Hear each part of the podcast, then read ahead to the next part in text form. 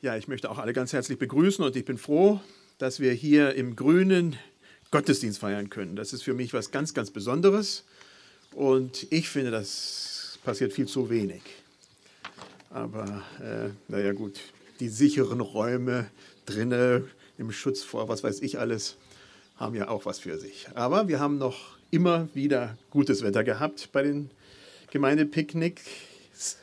Picknicken? Picknicks.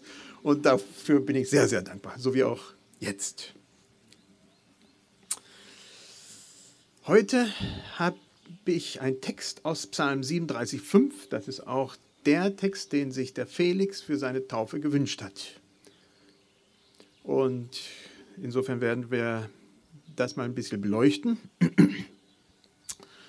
Doch vorab eine kurze Geschichte. Als ich Jugendlicher war, da kam regelmäßig eine Frau in unseren Gottesdienst. Immer wieder, ab und zu. Ich habe damals in Bad Pyrmont gelebt.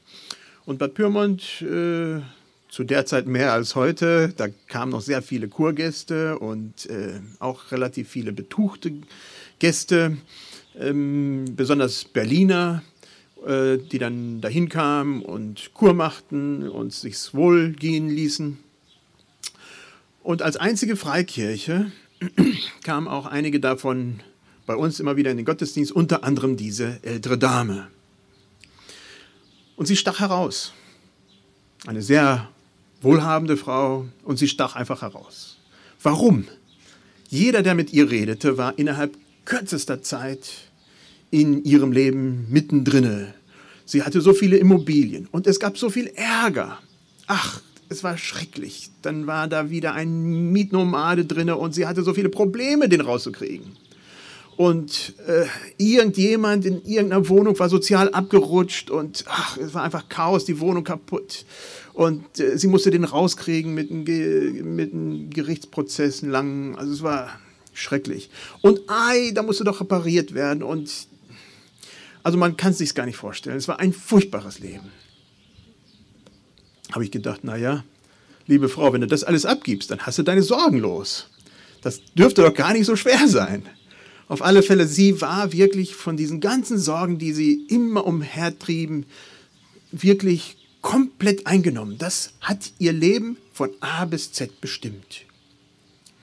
Und für mich war das als ja, Teenager ganz schön erschreckend, wo ich gedacht habe, also so will ich nicht werden. Entweder ist das Geld das Problem, dass sie so viel hat, oder ist sie das Problem? Ich weiß es nicht, aber das möchte ich mir nicht als Vorbild nehmen. Der eine oder andere mag vielleicht solche Leute kennen, die so ganz in allem nur mit ihren Sorgen umhergetrieben sind, wo es einfach nichts anderes gibt. Der ein oder andere wenn er in sein eigenes Leben schaut, denkt, wow, vielleicht entdecke ich doch hier und da auch solche Züge, vielleicht nicht ganz so ausgeprägt, vielleicht nicht ganz so stark, aber Sorgen sind uns nicht unbekannt. Die kennen wir alle, vielleicht nicht in ganz so krasser Form. Und doch sind Kummer und Sorgen etwas, was uns umtreibt.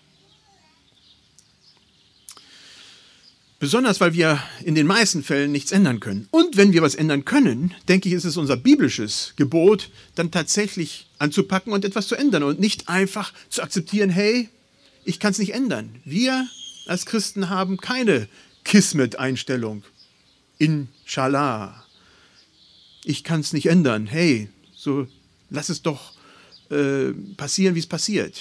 Ich war vor kurzem im Senegal und da ist gerade diese tragische Einstellung, ich kann an meinem Leben sowieso nichts tun. Der Herr wird es geben. Allah wird es geben, so wie es kommt. Also so ist es nicht. Wenn wir was ändern können, sollen wir es anpacken, aber oftmals können wir es nicht ändern und dann müssen wir es halt eben doch dann akzeptieren, wie unser Leben kommt. Und dann sollen wir uns nicht sorgen. Und warum nicht? Gott geht mit uns. Im Vers 37,5, Psalm 37,5, da steht, Vertrau dich dem Herrn an und sorge dich nicht um deine Zukunft. Überlass sie Gott, er wird es richtig machen.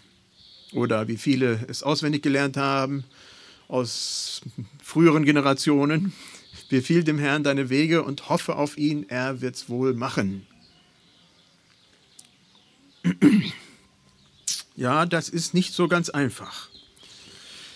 Auf Gott vertrauen. Dieses ist ein Weisheitspsalm. Es geht um Weisheit. Es sind viele Dinge da, die ganz konkrete Anleitungen zum Leben geben.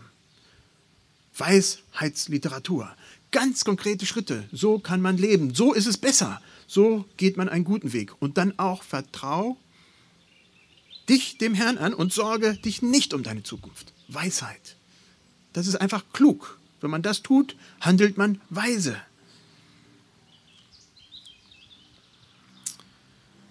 Außerdem ist dieser Psalm ein alphabetisches Akrostichon. Das heißt, alle zwei Verse, also es sind zwei Versblöcken aufgeteilt und äh, der Beginn jedes äh, dieser Blöcke fängt mit einem Buchstaben des hebräischen Alphabets an und geht so durch. Also mit ein paar Unregelmäßigkeiten da drin, aber im Prinzip ist das das hebräische Alphabet durchgegangen in zwei Versetakt. Und es ist ein Vers, den ich für sehr, sehr wichtig halte. Warum? Das kann ich euch sagen. Weil alles Wichtige in der Bibel wiederholt wird. Und dieses, zumindest vom Inhalt her, wird immer wiederholt. Ich denke an 1. Petrus 5, Vers 7, auch ein Vers, den viele von euch auswendig kennen. All eure Sorgen werfet auf ihn, denn er sorgt für euch. Also weg mit den Sorgen und ja, sich auf Gott verlassen. Sich dem Herrn anvertrauen. Das ist das, was hier am Anfang steht. Vertraue dich dem Herrn an. Ja, das ist gar nicht so einfach. Wohlgemerkt, es geht nicht darum, jetzt gläubig zu werden. Das wird hier einfach in diesem Psalm erwartet. Der Psalm spricht zu gläubigen Menschen. Ja, der Psalmist spricht hier nicht Ungläubige an, sondern er spricht zu Menschen, die den Weg mit Gott gehen. Vertraue dich dem Herrn an. Trotzdem ist dieses die Aussage, die hier steht. Und natürlich, wenn man diesen Weg im Vertrauen zu Gott geht, geht man verschiedene Schritte. Man fängt an, wächst im Glauben, lässt sich taufen, wie wir es gehört haben. Und das ist nicht das Ende, das ist der Anfang. Dann geht es weiter in, im Leben, in der Gemeinde und in der Gesellschaft und mit Gott. Aber sich Gott anvertrauen, das ist nicht einfach. Jeden Tag neu. Das passiert, passiert nicht einmal im Leben, so wie jetzt bei der Taufe, dass man sich taufen lässt und dann, dann hat man das hinter sich und kann äh, anderen Dingen entgegenblicken. Vertrau dich dem Herrn an. Jeden Tag. Es genügt nicht, einmal zu sagen, wow, jetzt habe ich es hinter mir. Nein, das Leben mit Gott will täglich neu gelebt werden und dieses Vertrauen wird auch wirklich jeden Tag abverlangt. Ruckzuck steht man morgens auf und die Sorgen treiben einen an und man vergisst alles andere und ist so, ja, besessen, fest von diesem Drang, alles erschaffen zu müssen, dass man dieses Vertrauen verliert und dann auch die Sorgen nicht abgeben kann. Vertrau auf den Herrn. Das ist wie bei einer engen Freundschaft. Eine Freundschaft lebt von Vertrauen. Wenn ich mit jemandem befreundet bin, dann will ich Zeit miteinander verbringen. Ich gehe hin, was weiß ich, irgendwo im Biergarten und unterhalte mich mit der Person. Ich gehe irgendwo zum Restaurant. Man chillt zusammen, ist irgendwo Gemeindepicknick dabei oder liest was und täuscht sich darüber aus. Was weiß ich. Und ich denke, das ist etwas, was Vertrauen bildet. Man ist miteinander, man teilt sein Leben miteinander, äh, man äh, nimmt voneinander wahr. Und das ist das, was hier eigentlich gemeint ist mit Vertrau dem Herrn. Vertrau dich dem Herrn an. Das heißt, wir vertrauen unser Leben an. Wir gehen mit Gott. Es ist nicht so, dass man morgen schnell weiß, das muss man und dann vielleicht einige oder andere, die werden dann schnell die Losung lesen und dann auf einmal, bumm, ist der Tag da und man hat nie wieder an Gott gedacht. Das passiert.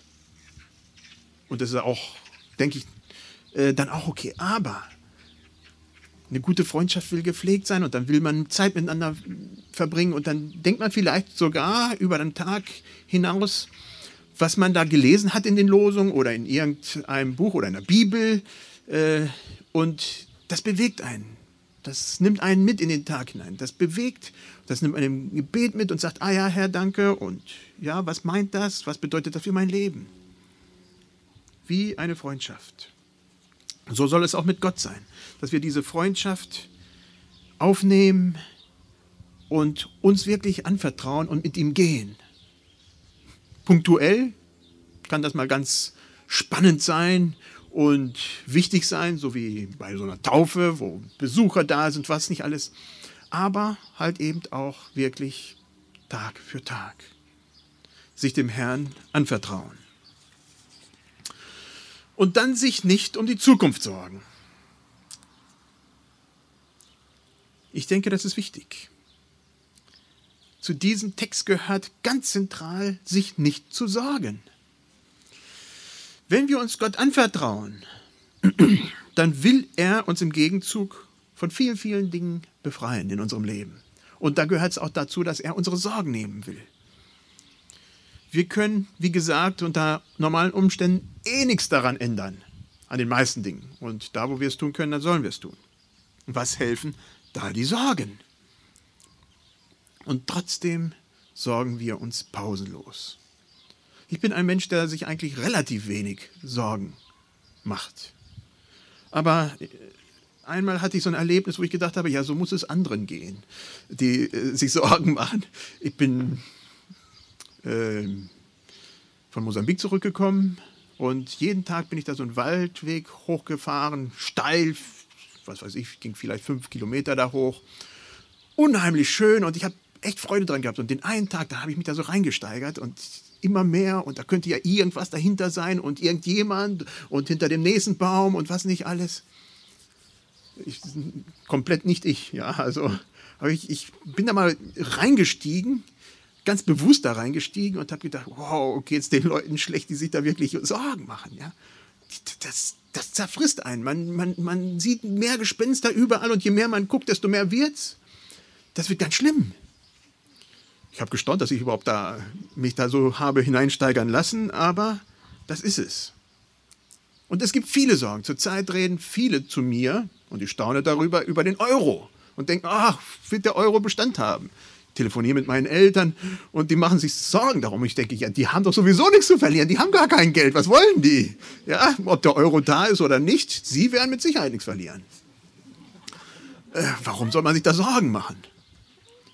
Ähm, ja, also, aber es ist halt eben zurzeit ein Riesenthema und Menschen sorgen sich. Und es gibt natürlich Leute, die da wirklich was zu verlieren haben, die, wenn da mal wirklich was kippen sollte, tatsächlich Hunderter oder Tausender oder Hunderttausender mal vielleicht den Bach abgehen. Aber auch da sollen wir uns nicht sorgen. Unsere Senioren sorgen sich mehr und mehr um ihre Gesundheit. Wie wird es morgen sein? Ich muss zum Arzt. Was wird der dann sagen? Ist da wieder was Größeres? Und das fängt dann auch an, mehr und mehr im Leben zu bestimmen. Sorgt euch nicht. Und unsere jungen Leute, die brauchen sich überhaupt nicht sorgen. Denen geht's doch gut. so sollte man denken. Aber auch da gibt es Sorgen. Nicht umsonst äh, ist die zweithäufigste Todesursache bei jungen Leuten Selbstmord. Da sind Sorgen. Und man weiß nicht, wie die Zukunft werden soll. Man hat Angst. Man ist nicht bereit, so sein Leben zu leben, weil man denkt, oh, wenn das wirklich das ganze Leben so geht, will ich nicht. Sorgen. Als Jungerwachsener war so eine, eine, eine Zeit, eine Periode, da, da hieß es, Edwin, Wir können keine Kinder auf diese Welt setzen. Die Welt ist so furchtbar. Das geht doch alles den Bach ab. Schrecklich. Ich weiß nicht, ob ihr das erlebt habt, ob das mal irgendwann mal so ein Thema war, aber das war so in meinen Kreisen Umweltschutztechniker und so weiter und so fort. Ja, noch viel schlimmer, ja. Die sehen in dem Bereich sowieso schwärzer. Und da hieß es, nein, geht nicht, wir könnten, die Welt ist sowieso schon viel zu voll von Menschen, da brauchen wir sowieso keine Kinder mehr. Äh, das können wir nicht, das ist unverantwortlich. Und hier steht, sorget nicht. Ich denke, der Felix hat sein Paket an Sorgen, so wie jeder andere und vielleicht auch ein bisschen mehr, weiß ich nicht. Man hat Sorgen und die treiben einen um, ob man es will oder nicht. Und vielleicht gerade deswegen auch dieser Vers, sorge dich nicht um deine Zukunft. Ein schlechter Rat,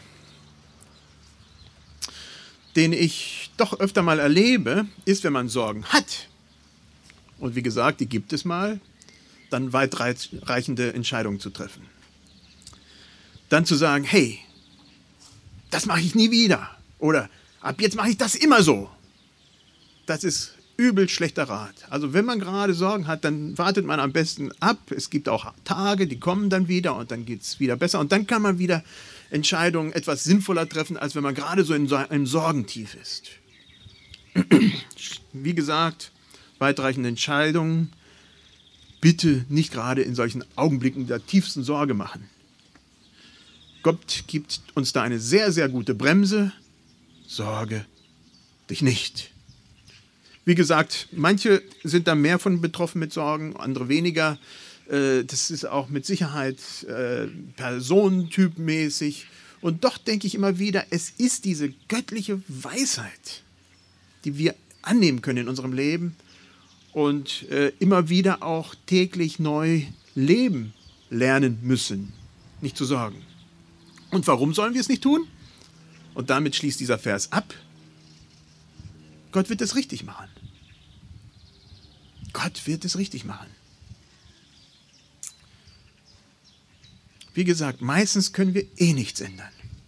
Und die Sorgen sind vollkommen umsonst. Wenn man sich Sorgen tut und man kann was äh, ändern, dann ist es ja eine Sache. Aber wenn man nichts ändern kann, weil es sowieso bleibt oder weil, weil die Situation nicht von mir en entschieden werden kann, dann ist es für die Katz, diese Sorgen. Gott wird es richtig mit uns machen. Gott geht mit uns. Und das ist hier der eine Schritt der Taufe heute, den Felix geht und viele von uns vor ihm gegangen sind und nach Felix noch viele andere wahrscheinlich auch gehen werden. Das ist dieser Weg hinein mit Gott, hinein mit der Gemeinde, sich Gott anzuvertrauen und dann zu sagen, Gott wird es richtig machen. Gott wird es richtig machen.